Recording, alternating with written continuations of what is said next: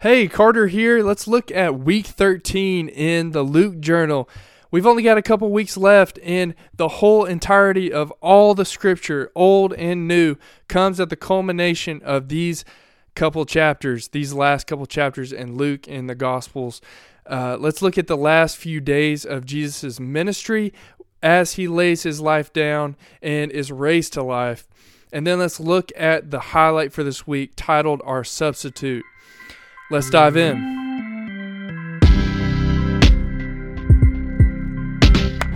Our vision is to give every baseball player around the world the opportunity to hear the gospel of Jesus Christ, respond to the message, and grow in the relationship with Jesus Christ. Everyone who competes in the games goes into strict training. They do it to get a crown that will not last, but we do it to get a crown that will last forever. This is the Training for an Eternal Crown podcast with Full Count Ministries. I love how this turned out. That we have just finished up the week of Easter. You know, we started in Palm Sunday last Sunday, and we moved through the this Holy Week.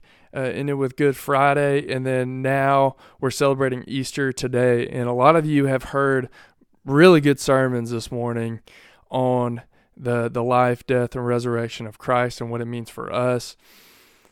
And a lot of the guys in our D groups have probably uh, heard the same uh, story from one of their pastors, or they've tuned in online, uh, or they maybe have they didn't get that opportunity. And then this week, uh, and hopefully last week, that you're able to share this story with them. And we're moving into the last couple weeks of the Luke Journal, which is amazing. I think this is a, a such a good way to to end.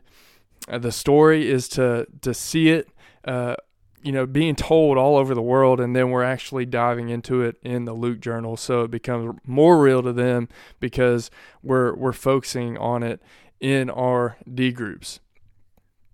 So, uh, with all of that said, uh, a lot of these guys, uh, maybe in the past, have only been able to hear about who Christ is on Easter Sunday and then maybe have a really, really long break until Christmas and may not even hear the story really even then.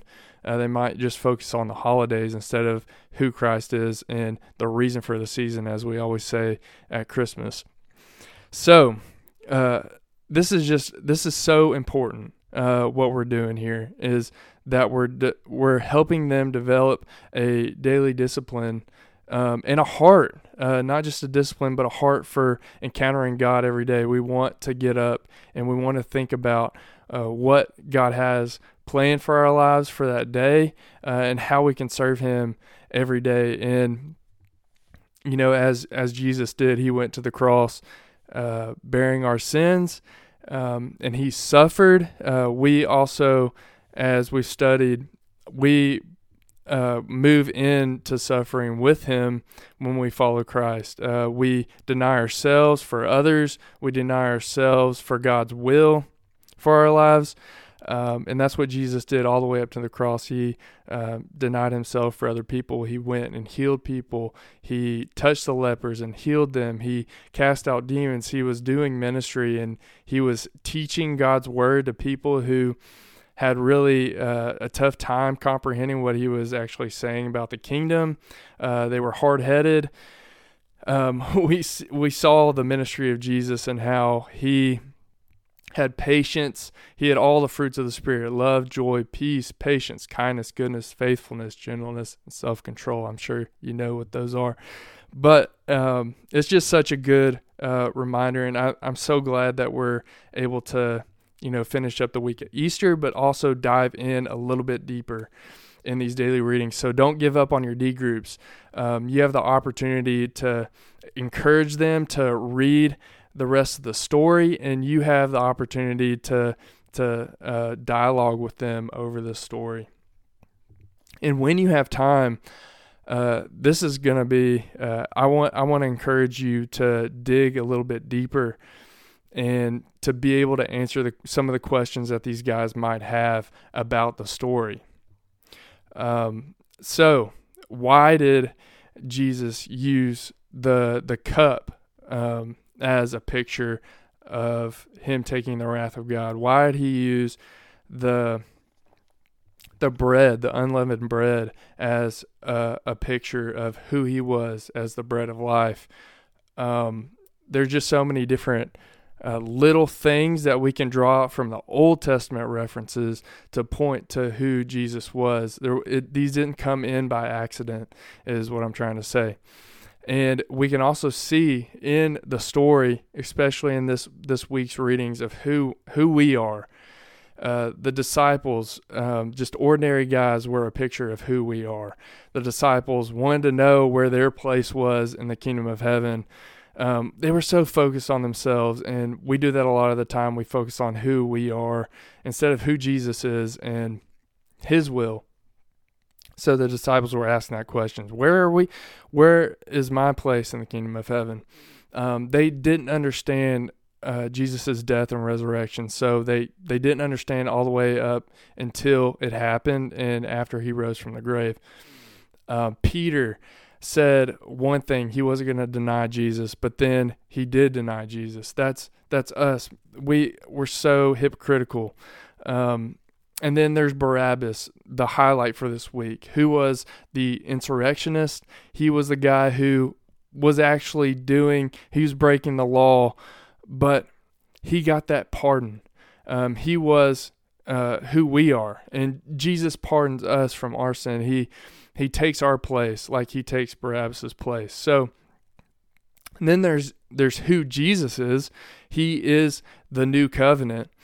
Um, we can look back at uh, Exodus 24 actually and see um, how this this old covenant unfolded and the kind of the consummation of this covenant with uh, Moses, Aaron, and Aaron's sons and the 70 elders of Israel that went up to, to meet God.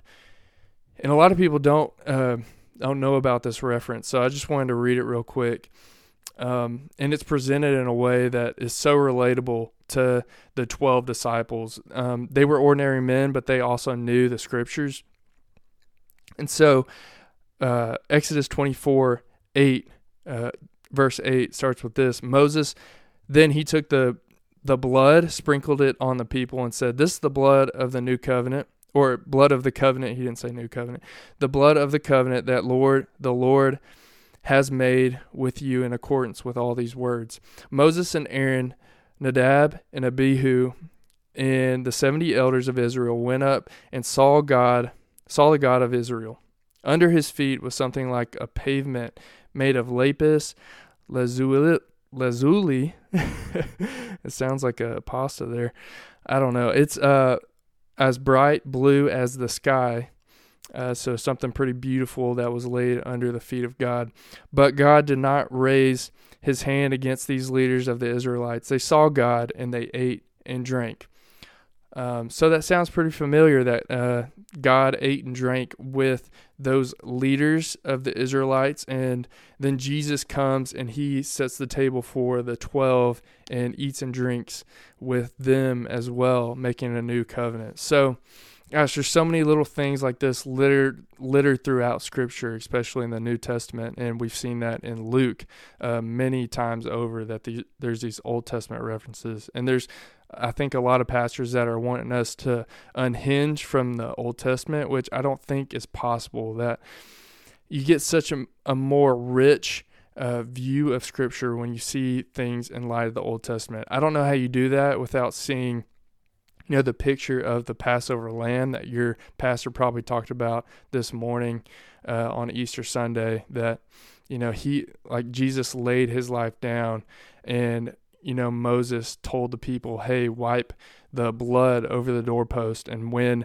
the angel of death sees that blood on the doorpost, he's going to pass over. Just like we're passed over from um, from death because Jesus was a sacrifice and his blood uh, covers us, just like that Passover lamb.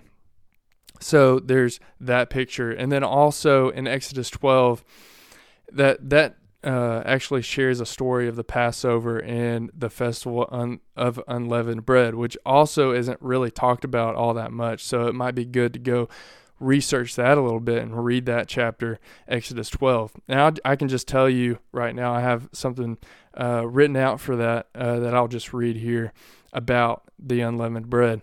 Uh, just as unleavened bread does not have yeast, Christ lived a life without sin. God made him who had no sin be sin for us so that in him we might have righteous, the righteousness of God. That's 2 Corinthians 5:21 that reference. And then many Christians see the significance of the stripes and holes in the traditional matzah crackers. That's what the unleavened bread, that's the tradition of how they would prepare the the bread for Passover. They're called matzah crackers. Uh, just as Christ suffered the beating, his uh, his brow was pierced by the thorn, the crown of thorns, and a sword pierced his side, and the nails were driven into his hands and feet. Uh, the matzah is pierced, and there's actually stripes on the matzah crackers as well. So that's a picture of who Jesus was, and his body was broken for us. So I'm going to read um, Isaiah 53, 4 through 5. Surely he was he took our infirmities and carried our sorrows yet we considered him stricken by god struck down and afflicted. But he was a pierced for our transgressions. He was crushed for our iniquities. And the punishment that brought us peace was upon him and by his stripes we are healed. So we um, don't have to endure the wrath of god because jesus took our place. He was stricken by God, is what uh, Isaiah 53 says. He was stricken by God, so we didn't have to be stricken by God, which is such a beautiful, beautiful picture. So, um, I want to encourage uh, you guys to to look into things like that. Exodus 24, um, uh, Isaiah 53, um, Exodus 12, those references I talked about, and then uh, there's one more that I wanted to talk about real quick before we wrap this up and talk about Barabbas a little bit more deeply. Is that when Jesus went before Pilate and Herod, um, and he was taken by the chief priests and the teachers of the law uh, to condemn him, uh, to put him to death. They asked him plainly. Um, he said, "They said, if you are the Messiah, tell us."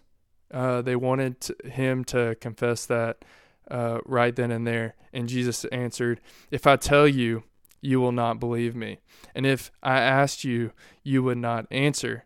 But from now on, the Son of Man will be seated at the right hand of the mighty God.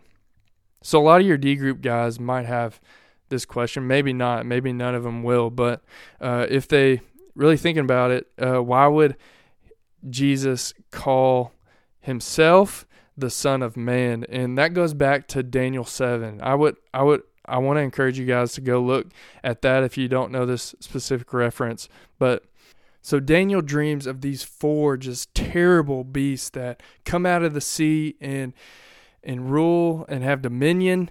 And it's just a terrible terrible uh, picture of what the kingdoms are going to be like after well during D- Daniel's time, but after his time as well. And then when this Son of Man comes onto the scene, I'm just going to read Daniel 7 uh, 11 through 14 and share with you this this little picture here.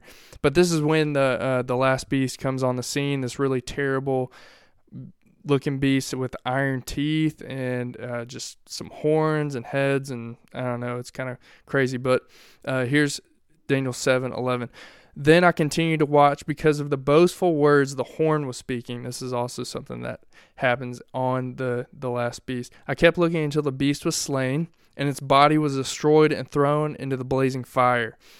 The other beasts were stripped of their authority, but were allowed to live for a period of time. In my vision, at night I looked, and there before me was like the Son of Man, coming with the clouds of heaven. He approached the ancient of ancient of days and was led into his presence. He was given authority, glory, and sovereign power all over all nations and peoples of every language, and they worshipped him.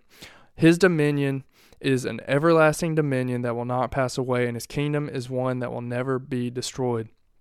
So I think uh, Christ when he's saying that he is the Son of Man here pictured in Daniel 7, uh, that's a pretty big deal. Uh, it's not just saying, "Hey, I'm a guy. Uh, I'm the son of man," just like uh, I'm a son of man, like I'm a person. No, he's saying he's the son of man in Daniel seven, the one that's coming on the clouds, that has all authority and glory and sovereign power, and the one where his kingdom won't pass away. So uh, that's a pretty important thing that you can share with your D groups this week. Is that you know all these pictures all these things that are happening in the New Testament have Old Testament references, and they really uh, they're really important in sharing who Jesus is. Um, that He is the the blood. Uh, uh, he he his blood is the blood that was shed for us. He was the payment uh, before a holy God for us. He is the bread of life. He is the the Son of Man that's coming on the clouds. He is the culmination of the whole entirety of the scriptures from beginning to end. Uh, Jesus is our everything.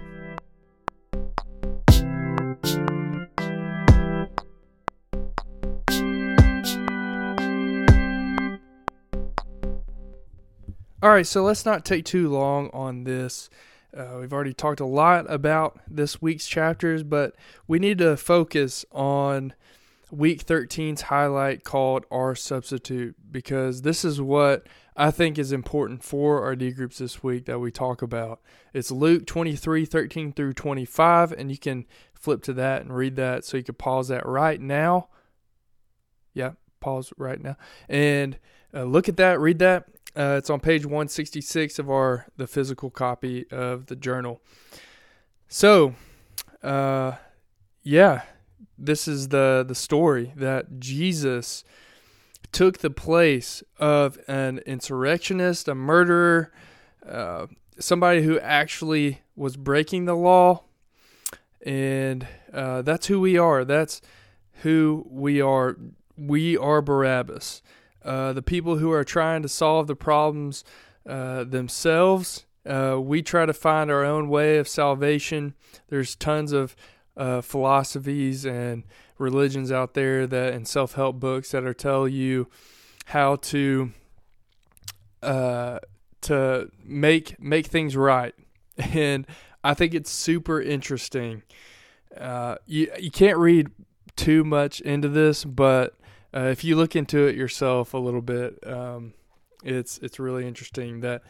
Okay, so the name Barabbas uh, has actually a specific meaning, and I don't know if this is a name that his parents gave him or if he gave himself or other people gave him. We don't know, but this was the name that he was known by. So that's an important thing off the top. Um, bar uh, if you look in your uh, lexicon there, if you have one nearby, if you have one on your phone in your Bible app, the the bar is in the in the first part of his name, B A R, is the the root of B E N, Ben, which is a Hebrew root for son. Uh, that's the name for son. That's the word for son. And then you see after that, Abba or Abbas, Abba which is you've probably heard that before, uh, which is father. So uh, it's basically a translation of that is son of the father. So maybe he's claiming to be another type of a Jesus, but one that is trying to do it by the the physical means that most of the Jews thought had to be done. Their Messiah was going to actually do was overturn be an insurrectionist, be the one that turns over the the the um the power to the the actually God's people instead of the Roman Empire. Um, so they were trying to uh, maybe test Jesus in a way. Hey, we're going to put uh, this guy who actually um, claims to be the Messiah and the Son of God, the one that's called Jesus or Joshua, the one that's come to save. Uh, uh, we're gonna we're gonna uh, test him out. Uh, we're gonna put him on the cross and see if he can get himself off the cross and do what we want him to do, um, and let this Barabbas guy off. uh, because he's actually doing the things that we we want him to do. But I can't help but think of the the picture that Genesis paints of Joseph and not think about this the story of Joseph when I'm looking at this. Uh, and this isn't written in anything in your highlight, but uh, might be a good reference after you guys have already gone through the story of Genesis in the fall to reference this. Is that you know uh, Jesus was betrayed, um, and he was, uh, you know, he and Joseph was betrayed.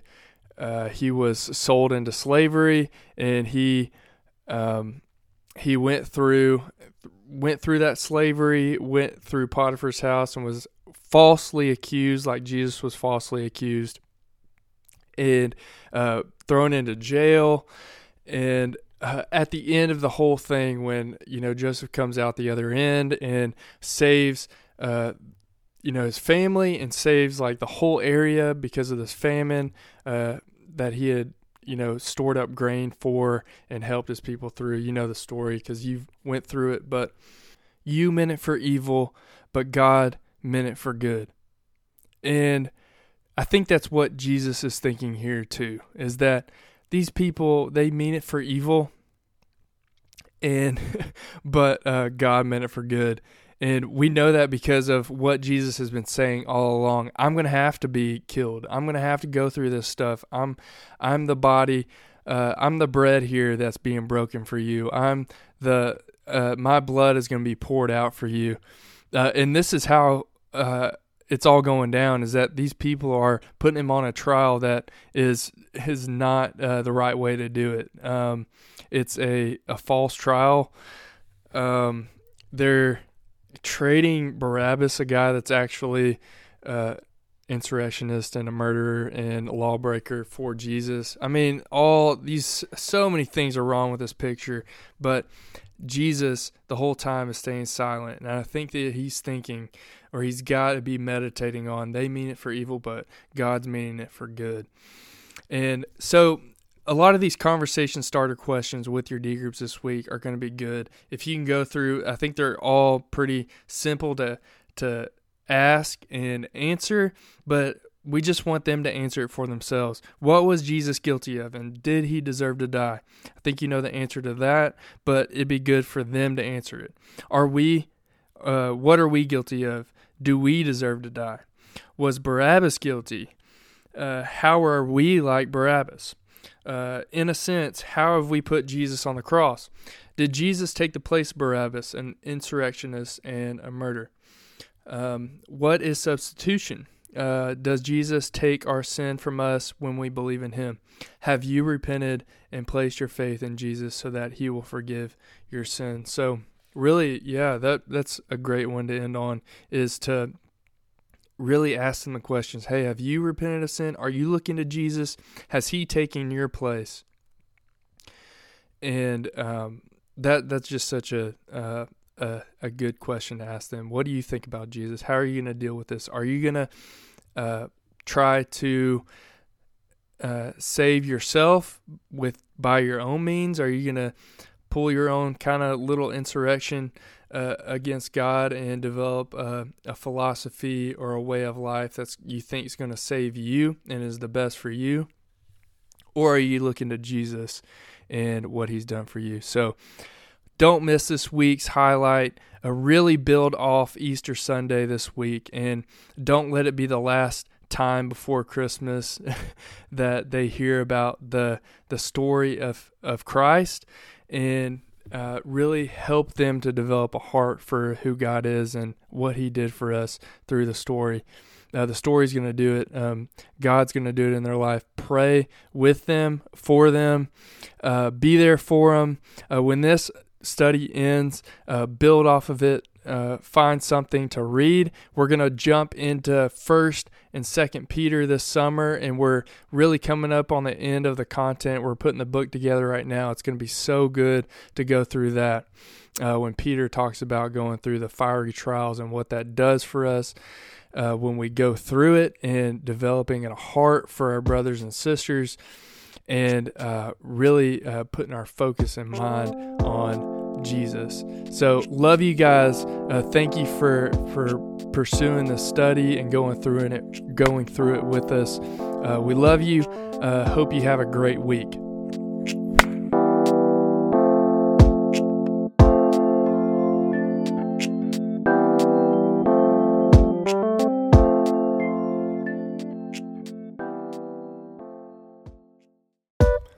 Hope you have enjoyed this episode of the Training for an Eternal Crown podcast. You can visit our website for more resources and also find this podcast on all major platforms. Full Count Ministries exists to create disciples using the game of baseball. We are a non-profit ministry, and if you have benefited from this resource, we would encourage you to consider donating to the cause to reach every baseball player with the gospel, giving them the opportunity to respond to the gospel and then to grow in the relationship with Jesus. Please like, subscribe, and share this podcast so that you can play a part in accomplishing the mission that God has put on our hearts for baseball players around the globe.